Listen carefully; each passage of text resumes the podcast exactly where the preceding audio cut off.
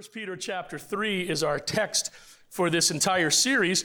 If you'd stand with me as we read God's word this morning, 1 Peter chapter 3, we're reading verses 13 through 17. Who then will harm you if you are devoted to what is good? But even if you should suffer for righteousness, you are blessed. Do not fear what they fear or be intimidated. But in your hearts, regard Christ the Lord as holy, ready at any time to give a defense to anyone who asks for a reason for the hope that is in you, yet do this with gentleness and respect, keeping a clear conscience, so that when we are accused, those who disparage your good conduct in Christ will be put to shame. For it is better to suffer for good, if that should be God's will, than for doing evil. You may be seated. I just want to address one part of that, if you still get your Bible open. In verse 14, it tells us, Do not fear what they fear. And what Peter is writing to us here is saying, You're a follower of Christ. Your life is better when you're following Jesus. Our worship team, everyone that spoke, spoke of the power of God in your life, the security of God in your life, the peace of God in your life. And because of that, we have a hope. Because of that, we are supposed to be able to we're, we're supposed to be able to see the big picture, but we're also supposed to, also supposed to be able to look at the big picture of life and purpose and meaning. And when we do that, let's be honest, it's a terrifying world out there right now. It is terrible. You can't even, you know, I remember when you used to go indoors to get out of the weather. Well, the weather comes indoors now. It was crazy, man. You can't even take a subway train in New York City without getting flooded anymore. It's, it's just, life is, it, the world is just, is just a scary, scary place. And we just remembered, you know, you don't celebrate uh, September 11th, 2001. You remember it, you remember it, you commemorate it. And I, I wonder how many of you, when you saw or heard things, it brought you back. Aylin said she remembers being in Spanish class. I remember driving to work that morning and hearing on a radio show that a plane had just flown in, and there were, it was like, what's you know somebody lose control, and and then it it just started unfolding, and and it can bring back those feelings of fear that we have. It can bring us to places that um, we don't necessarily talk with others about in public, but we keep to ourselves. And those are the things we need to take to God in prayer and say, Lord, this is what is, this is what is affecting me. This is what is, is beating me up. This is what is keeping me from becoming who you've called me to be. Help me deal with it. We have that peace. We're supposed to have that peace. And I know it's under attack.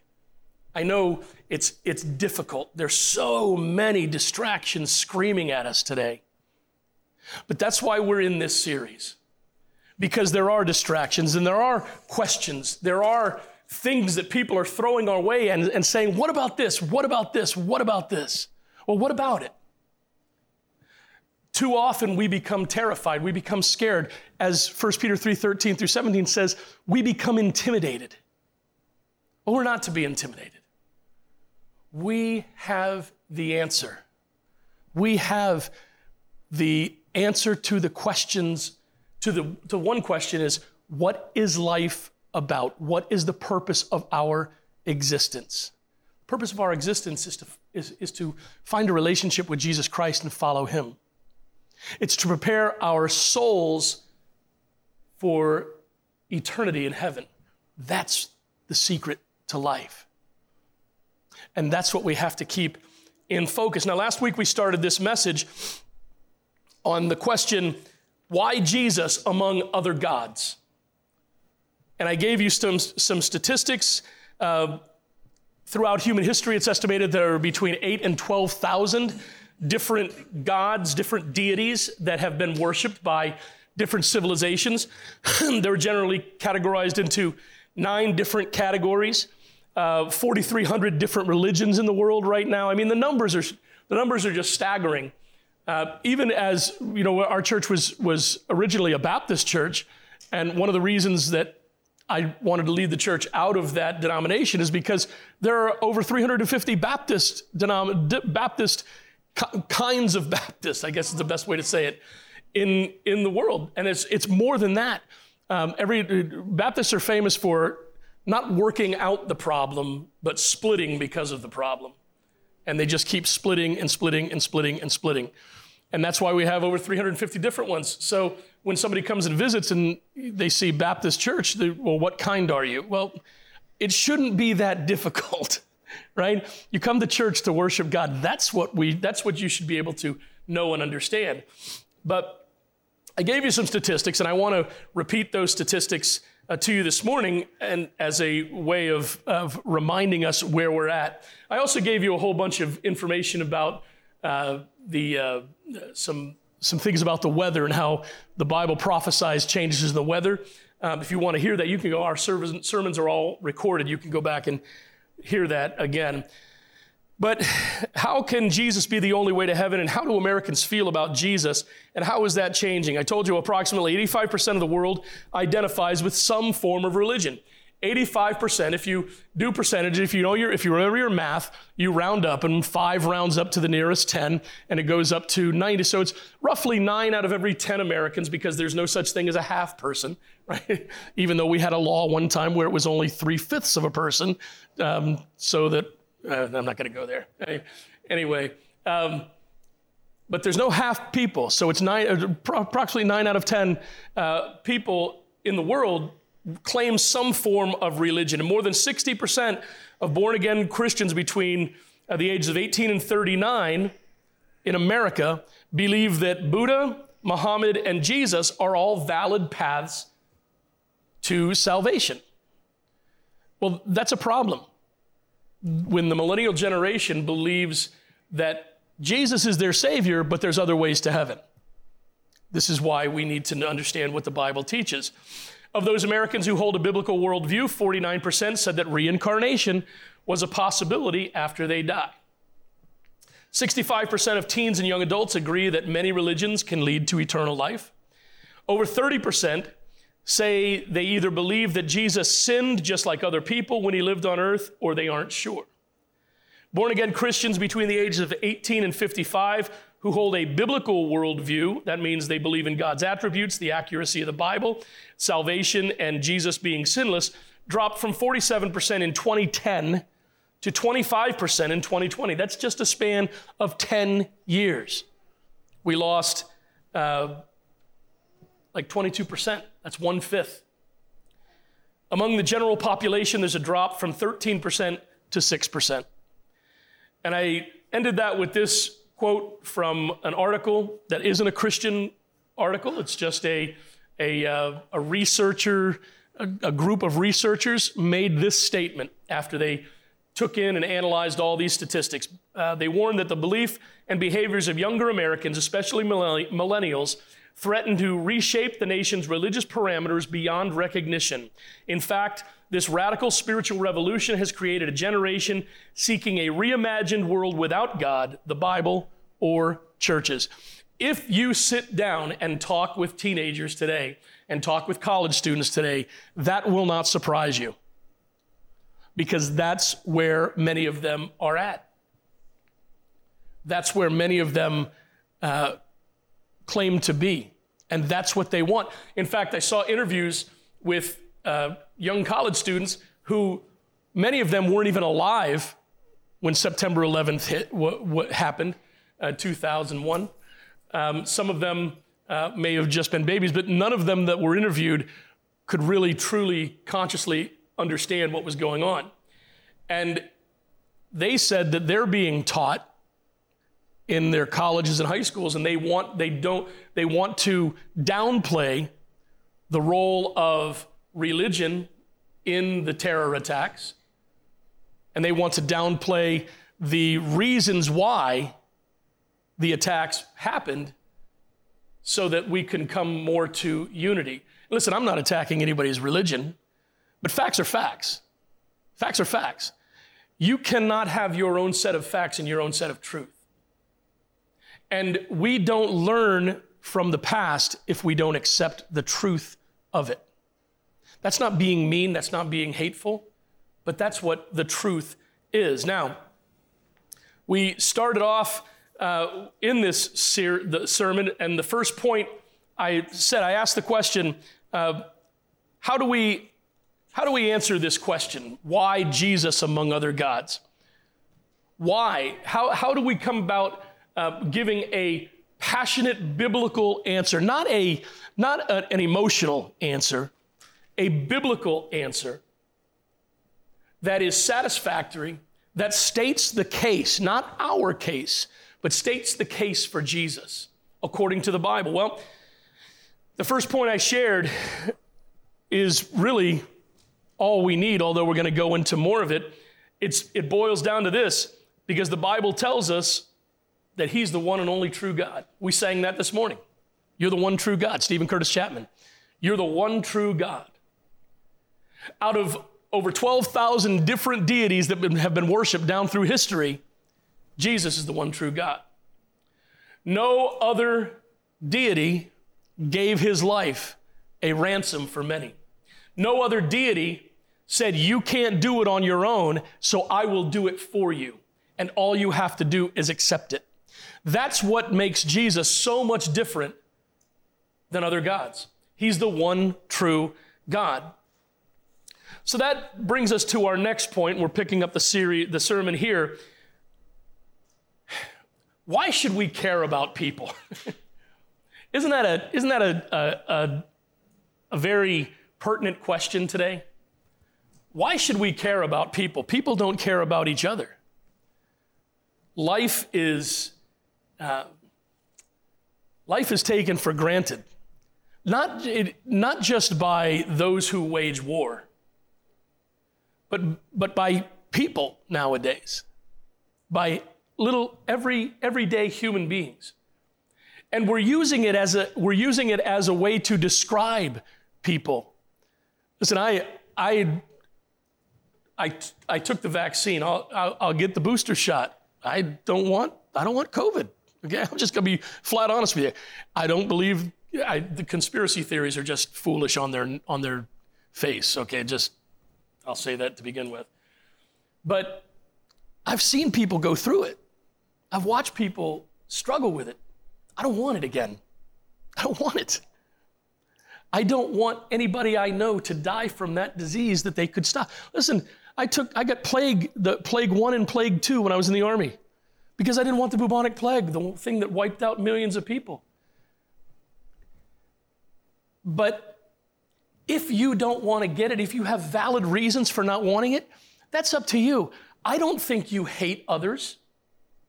I don't think you don't love your neighbors. I think you have valid reasons for not wanting it. And that's up to you. But now, just because people disagree, we're saying they're not valid human beings anymore. And that's where we're getting to. And sadly, it's happening in the Christian world as well. Because Christianity, people of faith are walking away from what truly matters, our faith, and are getting involved in societal issues that, while are important as citizens, are not the ultimate purpose for us being here. You see, even if you get involved in a cause, there should be a purpose for the kingdom of God behind you getting involved. So, why should we care about people? Well, first of all, I would say this.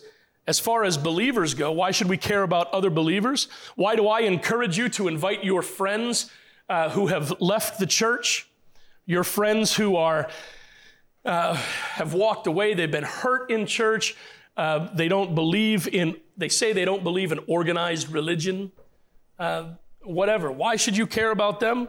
Because they're turning away from the true faith. They're turning away from the true faith in Jesus Christ. And every time we lose a soldier, the human element of our cause gets weaker. And what happens with most Christians when they turn away from faith, they turn to something else and they become embittered against their faith and emboldened to speak out against it.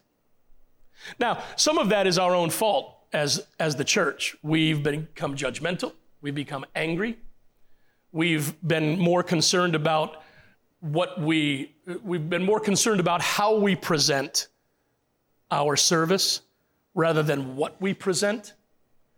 It's not been about the content or the character of what we're sharing. It's been about how we do it because we think how we do it is going to attract people. Well, that's fallen on its face. Because the more we, fo- more we focus on how we do it instead of why we do it, the more we lose focus on what truly matters, and the more we see our leaders falling one right after the other.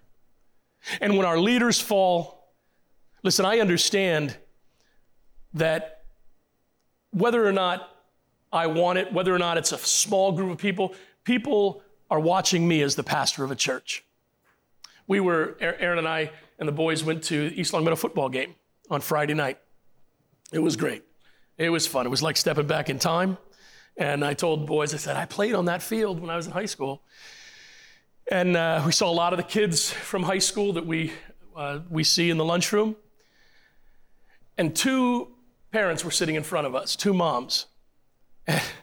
and I didn't know what to do, man, because they turned around and they said, Recognize you. Like, oh boy. I'm too high up and too slow to get away from this. And they thanked me. One of them said, Thank you so much for what you put on the forum, because no matter how ugly it gets, you try to turn it around to a positive. And we really appreciate that. I really appreciate what you do. And I breathed a sigh of relief. Didn't, didn't know if they were going to pull something out and, you know, have me take it out. But whether I like it or not, whether I know it or not, and whether you like it or not or know it or not, people are watching you because of your faith. People are watching you because of the stands you take, because of the way you live. And it's important that we see the big picture of what truly matters in our life.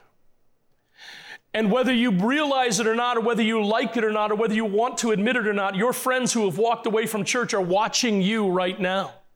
Your friends who never went to church but see a change in you because you're going you're, you're, you're working on your relationship with jesus and you're drawing closer to him and that it's making that difference that he promised it would make in your life they're watching you why should we be concerned about people because people need Jesus. The lost need to be found, they need to find their way to Him.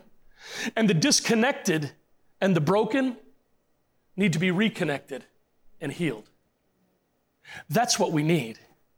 You see, they don't need my opinion. They don't need my, uh, my take on things. And I'm getting less and less um, vocal about getting into conversations. I listen. I want to. I I just Erin. Erin's been going to the gym with me now, and she she gets a little annoyed because she's she's like a she's at it, man. She's on the machines and she's working out and she's. And I, I do what I need to do. Lewis has worked out with me before, and Lewis with the with the group.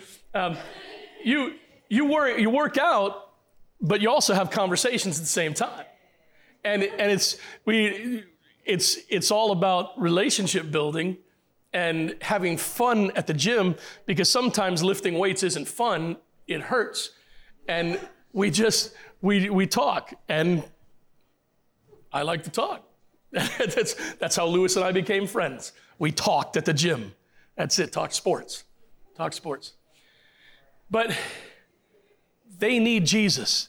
They don't need my opinion, they don't need my political take. They're going to get that all they want. They need Jesus. Your friends who have walked away from church, man, we need them back. we need them back. They need to be back at church. Why should we care about people? Because they need Jesus. Now, as far as people walking away from Christ, walking away from the church, walking away from their faith, quite honestly, this shouldn't come as a surprise to us. It's been prophesied. Another reason why I believe we're in the end times is what's happening to the church. 2 Timothy chapter 4 verse 3 and 4, Paul writes to Timothy he says for the time will come when people will not tolerate sound doctrine but according to their own desires will multiply teachers for themselves because they have an itch to hear what they want to hear. Not what they need to hear, what they want to hear. They'll turn away from hearing, hearing the truth and will turn aside to myths. You have no idea how many conversations I've had in the last month or two with believers who are looking for a church. They're, they're floating around looking for a new church, and they're looking for a church who will line up with their social causes. Listen, you're welcome to come to our church. You're welcome to be involved in, in, in social causes. I, I encourage you to be a good citizen, to make your voice heard. But this isn't the place for that.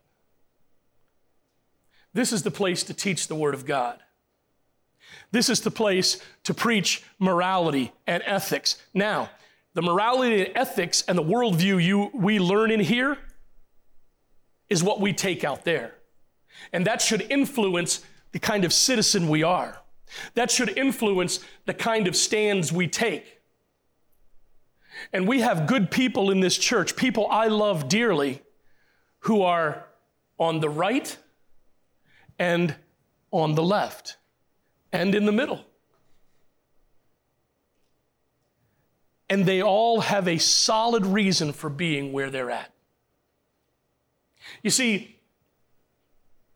God will, will put into your heart and develop in your mind what He wants you to understand and what really truly should matter to you in your life in the way you affect the world around you. Some people, listen, you can use your, your politics and your social stand to reach people for Christ. You can, you can start to talk with them and help them to understand that not all Christians carry signs that say God hates you because of your lifestyle. And you can be a witness simply because of the way you live out your morality. We need to stop fighting amongst ourselves about who is the better Christian because we supported this political candidate and understand that Jesus cares about their soul, not about their vote. Second Thessalonians 2 3 says, Don't let anyone deceive you in any way, for that day will not come unless the apostasy comes first, and the man of lawlessness is revealed, the man doomed to destruction. The apostasy there is the great falling away. It's a great falling away from faith. It's, it's prophesied that in the end times, which is where we're living in right now, the statistics I just read to you about people leaving their faith and leaving the church, that's prophesied. Prophesied. It shouldn't come as a surprise. Now, that doesn't mean we should accept it as inevitable. That doesn't mean we should give up and say, oh, well. That means we should redouble our efforts to live the way we should live and to share the way we should share. Matthew 24, 24 says, For false messiahs and false prophets will arise and perform great signs and wonders to lead astray, if possible, even the elect. Listen, let's just get point blank and personal. As far as Christians go, many of you know Christians who are struggling with their faith. They're struggling with the church. They're struggling with the things the church did to them. They're struggling with the way the things church, the church did to their friends and family. They're struggling with how to make their faith connect with how they feel. How do you do how do you do maybe that's one of maybe you're one of those people who are trying to connect your faith with the way you live your life and, the, and with your politics and whatnot. Like I said, don't really care what your politics are. I, I really don't. What I care about is what your morality is, how you live your faith, how your faith makes you and causes you to live out there in the world. It takes all types. May I say, without getting people angry with me, it takes a village. It takes a village. It takes people from all different walks, all different stands to make things work, to reach the world for Christ. I'm not looking to build a Republican church. I'm not looking to build a Democrat church, Democratic church. I'm looking to build a church for the kingdom of God. I'm looking to reach people with the gospel. I'm looking to do my part to help build up lives that see people not as votes or not as those who would agree with them and be on their side and be another voice to shout the others down, but to be people of passion and people of faith and people of love and people of commitment who will reach out to those in need, who will reach out to their friends who have been hurt in church and don't want to be here. You all have them, folks. You know it, and it's time we acknowledge that. It's time we acknowledge that we all know people who have given up on church. And it's time we take responsibility for that. It's not your fault, but you might be the solution. We can't afford to keep losing people. The church and the mission of Jesus Christ will never become irrelevant to the world. But we're, let me just be, let me just tell you, folks, the lifeboats are out. And what many of us are doing right now by going through the motions is simply rearranging the deck chairs on the Titanic. And we're seeing the loss of people as inevitable. They're not Thanos, they're not inevitable. It's time that we take responsibility for our friends who have walked away. And it's time we address with them and have that, that honest heart to heart that says, listen, man, why? What was it?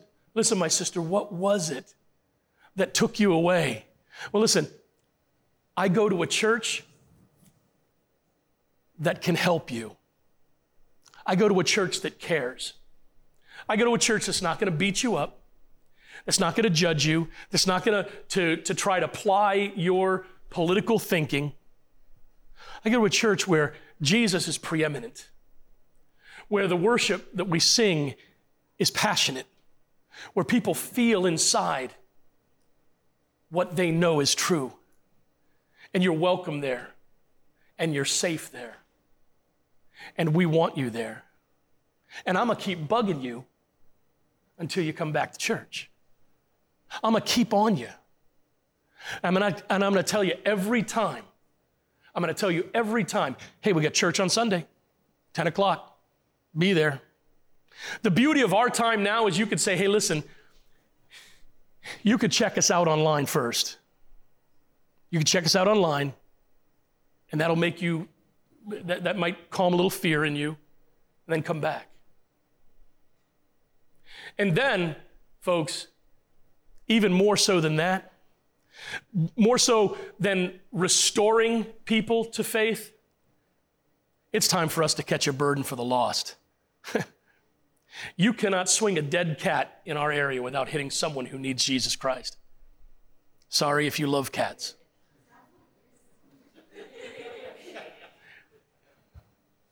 How many of you have ever heard you can't swing a dead cat without hit? Come on, thank you, thank you, thank you. You young people, you have, n- you have no idea how to make an analogy. Don't understand. They're, they're everywhere in our area. They need Jesus. They need Jesus.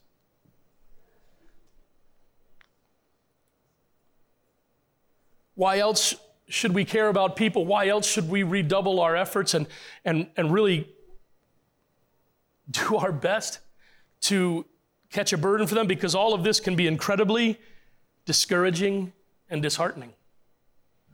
Let's just be honest. Everything that's going on, everything that we're facing, everything that we're seeing, everything that's happening in society today can be incredibly discouraging and disheartening. People, people ask me all the time, what did you do? How's your church, how did your church do, do during COVID? I said, our church actually has come out stronger. We really did. We came out stronger from COVID than we did go, than we were going into it. Financially, we're in a better position. Uh, spirit wise, uh, we, we just came out stronger. Well, how'd you do it? We just kind of focused on the main things. And I, I don't know how you did it, I know how I did it. I know that I focused on my faith. I know that I didn't, I didn't, I wanted to be in the eye of the hurricane, not the eye wall. Because the eye of the hurricane is where the calm and peace is. The eye of the hurricane is where the beautiful sky is. The eye wall is where you get tossed around and, and your boat gets wrecked. And I wanted to make sure I stayed centered. I went through everything that you did. My family went through everything you did. We might have gone through more than you. We might not have, we might have gone, gone through less than you. But we went through it. But we kept the main thing the main thing, and that was Jesus. And my sole focus and purpose professionally for the, over, the, over those 18 months was to make sure my church was there at the other side. And now, folks, we're, we're just about there. We're having a, a set, some setbacks, no doubt about it, and that's going to continue. I just hate to tell you, it's going to continue. but we've got to get back to doing what we're supposed to do.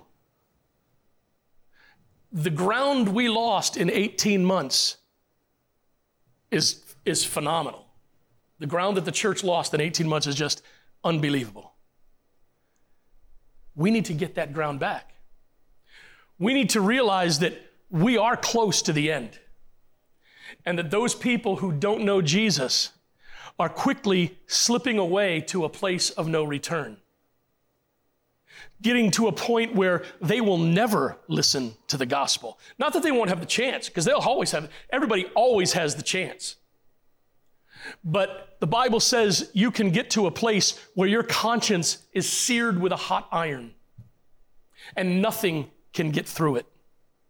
And that's not, that's not saying that God has hardened and made cold your heart because he doesn't want you to go to heaven. That means that you make a conscious choice to be a person who will never accept Jesus Christ. Listen, as a Christian, it's no fun to always have to defend your beliefs from ridicule. Not just questions, questions are great, but from ridicule. that's where we're at now. We're being ridiculed for our faith. There are actively lawmakers trying to legislate us out of existence. In America, that's happening. It's no fun to see people walk away from Jesus and the church, and it can be very discouraging, it can be very disheartening. The easy way out is just to give up and walk away yourself.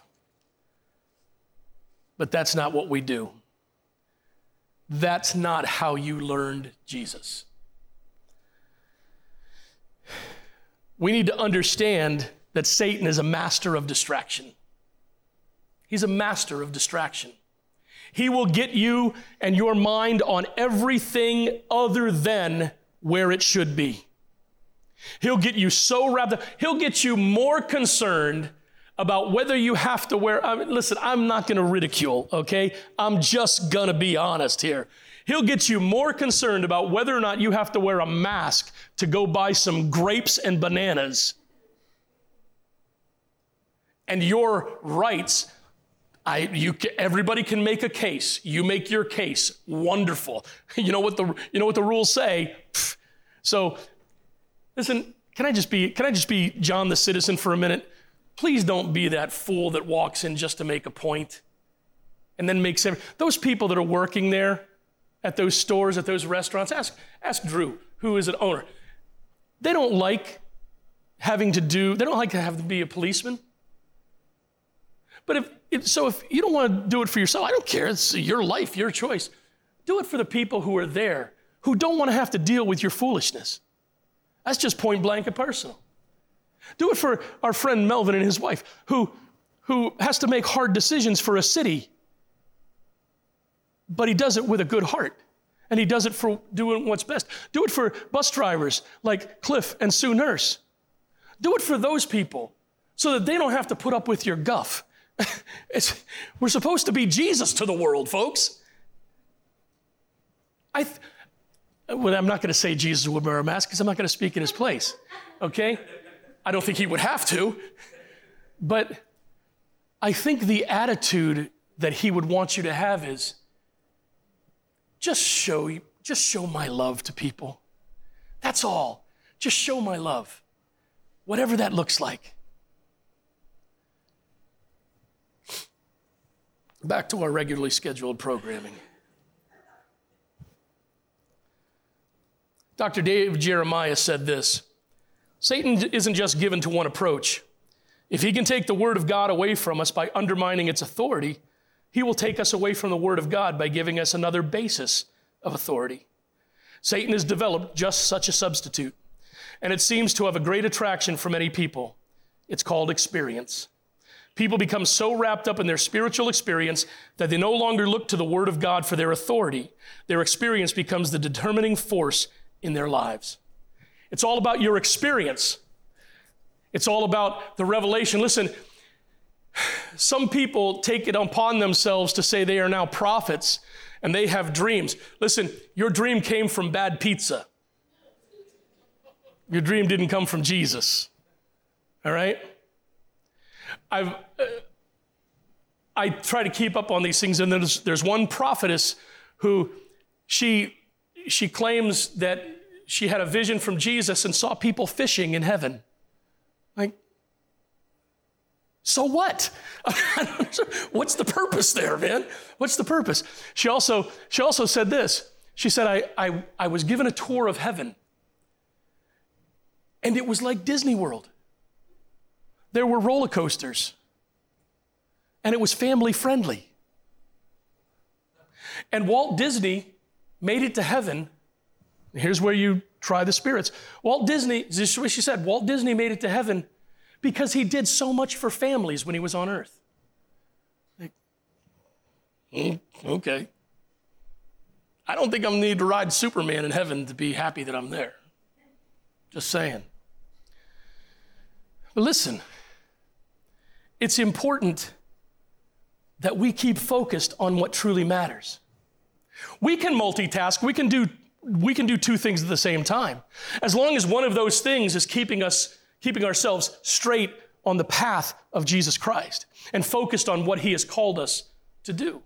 And making sure that our entire lives are woven together into a pattern, into a tapestry that glorifies Jesus Christ. People are dying and going to hell they need us to live that way. Why else? Because many of your family, friends, coworkers, neighbors, and people you don't even know truly are on their way to hell. If the Bible is true, and I believe with every ounce of my being that it is, you've been made a watcher. You've been made a sentry in basic training, those of you who went through basic or boot camp, as the uh, Navy calls it, and uh, the Air Force, I think they call it recess. Um, I don't know. You always had to pull guard duty. I had to pull guard duty at some point. And I remember, man, I because I went to the range, the rifle range, and I qualified I hit 35 out of 30, 35 out of 40 pop-up targets. So I my reward was to guard a buffer factory. 24 hour guard duty, four hours on, four hours off. And I'd do my four hour shift, and I'd go, they take us back to the barracks, and we're supposed to eat, get cleaned up, and sleep for our next four hour shift, all in four hours. And of course, it takes 20 minutes to get back. so you end up getting about an hour to sleep. And around the fourth tour of duty, I was dead on my feet. Dead on my feet. I was, a, I was sleepwalking through my guard duty. I can remember back uh, at that time, I, w- I walked a section of the fence, and I don't remember the 40 steps I took in between. All I remember is that when I got to the other end, there was an officer waiting there for me, asking me how things were. Well, the Russians haven't come in and stole our floor buffers yet, so I guess we're okay. But I often think about that and think about what would have happened if I was doing guard duty during wartime. And that's how I did it. And I sleptwalked my way through some of that. What are the dangers that could have taken place? What were the ramifications of me not being the watcher, the guard, the sentry that I was supposed to be? And then I liken that to what God has told us we are to this world. Ezekiel chapter 3, verses 17 through 19 tell us what our call is, what our responsibility is, and what the consequences are of being a sentry that doesn't do their job. Son of man, I've made you a watchman over the house of Israel. When you hear a word from my mouth, give them a warning from me. If I say to the wicked person, You shall surely die, but you don't warn them, you don't speak out to warn him about his wicked way in order to save his life, that, that wicked person will die for his iniquity. Yet I will hold you responsible for his blood. Whew. That's point blank and personal.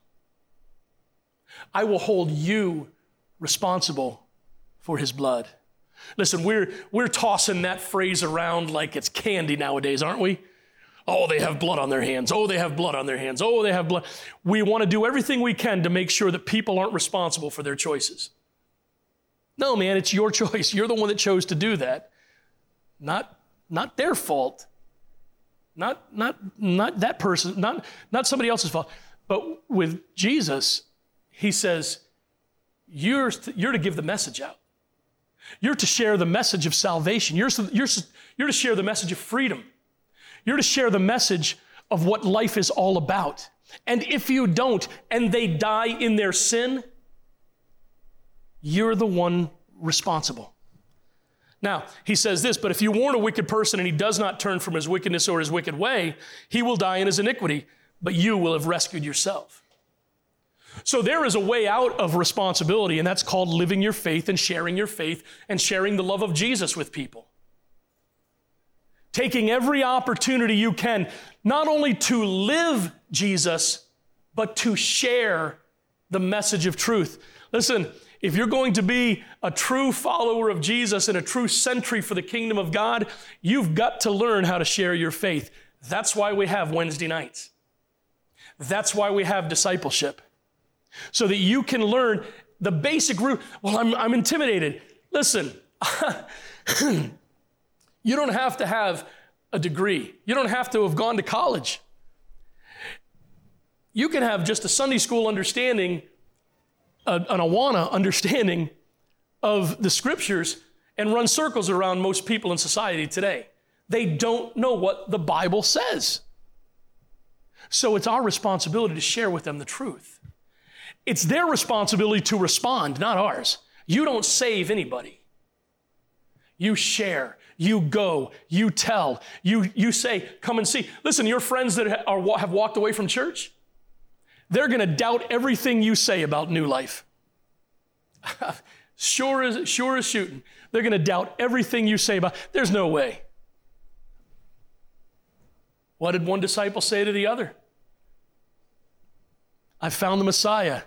Can any good thing come out of Nazareth? Hey, come and see. Come and see. We've got to take it seriously.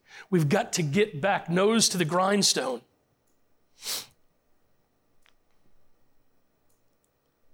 They will spend eternity in hell without Jesus. It's highways and hedges time, folks. As I was praying and preparing last Sunday to, be, to bring this sermon, Holy Spirit just brought to my mind the parable of the wedding feast. You remember the parable, right? Where the, the feast was prepared, and the master of the feast sent them out, sent invitations out to all his friends, to all his family. And the messengers came back and they said, invited him, but there wasn't a huge response, and there's still room. He says, okay, well, go out to the influential people, go out to the business leaders, go out to uh, the, the people that I, I, uh, I connect with in business on that level. Go out to my acquaintances. And they did that. And those, acquaint- those, those messengers came back and they said, Master, they still haven't responded and there's still room. He says, Okay, okay. This is what you do now. This is what you do. You go out to the highways and the hedges, the byways, the side streets, the back roads. You go down to the river. You go anywhere you need to. You go to where the fish are. Why go fishing? Because that's where the fish are. You go to where the fish are and you invite them because there's room in my house. Folks, we're at highways and hedges time now. We're at a time where it's time to just live Jesus, to just share Jesus. Why? Because they need to hear. And it's time to shine your light to everybody. Shine your light in any way possible. How do you get over the fear of living in a COVID world? How do you get over the fear of living in a world that is falling apart around us? How do you get over living in a world of fear that is run by people who are afraid, that is lived in by people who are afraid? Just give me Jesus. He said, If I am lifted up, I will draw all men to me. You focus on Jesus in your life, in your home, and in the way you live out there. Just give me Jesus, because that's all I need. And that's all they need. We're at highways and hedges time, folks. It's time to go out and compel them to come in. It's time to put together a team.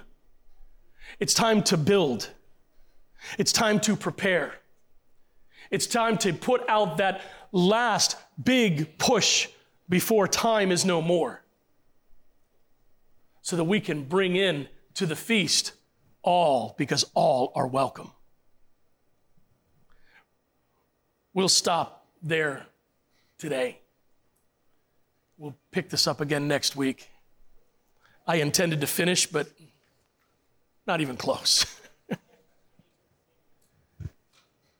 Folks, if you remember one thing from this sermon today, remember this. It's time to live Jesus with passion to everyone you see. To everyone you see. Because everyone you see needs Jesus. Let's pray. Lord, we thank you so much for the privilege of being here today, the privilege of a place to worship, the privilege of a church family the privilege of freedom to do as you've called us to do. Lord, we know our time is short, the hour is late. And Father, the tide has turned against what we believe. But that's just the tide of humanity, that's not you. Lord, you are the one true God. You are the one that is alone in greatness. You are the one who reigns forever. And sometimes I, for, I think we forget who the captain of our faith is and who truly is in charge. Father, I pray for the courage to stand, the courage to live a life of faith without compromise, a life of purpose and passion. Would you open doors for us? open doors of conversation, not so that we can win arguments. That's, there's too much of that going on. But so that we can be sharers of the truth. God, live through us this week. Burden us for your kingdom. Burden us for the lost. And may we praise you in all things. In your name, amen.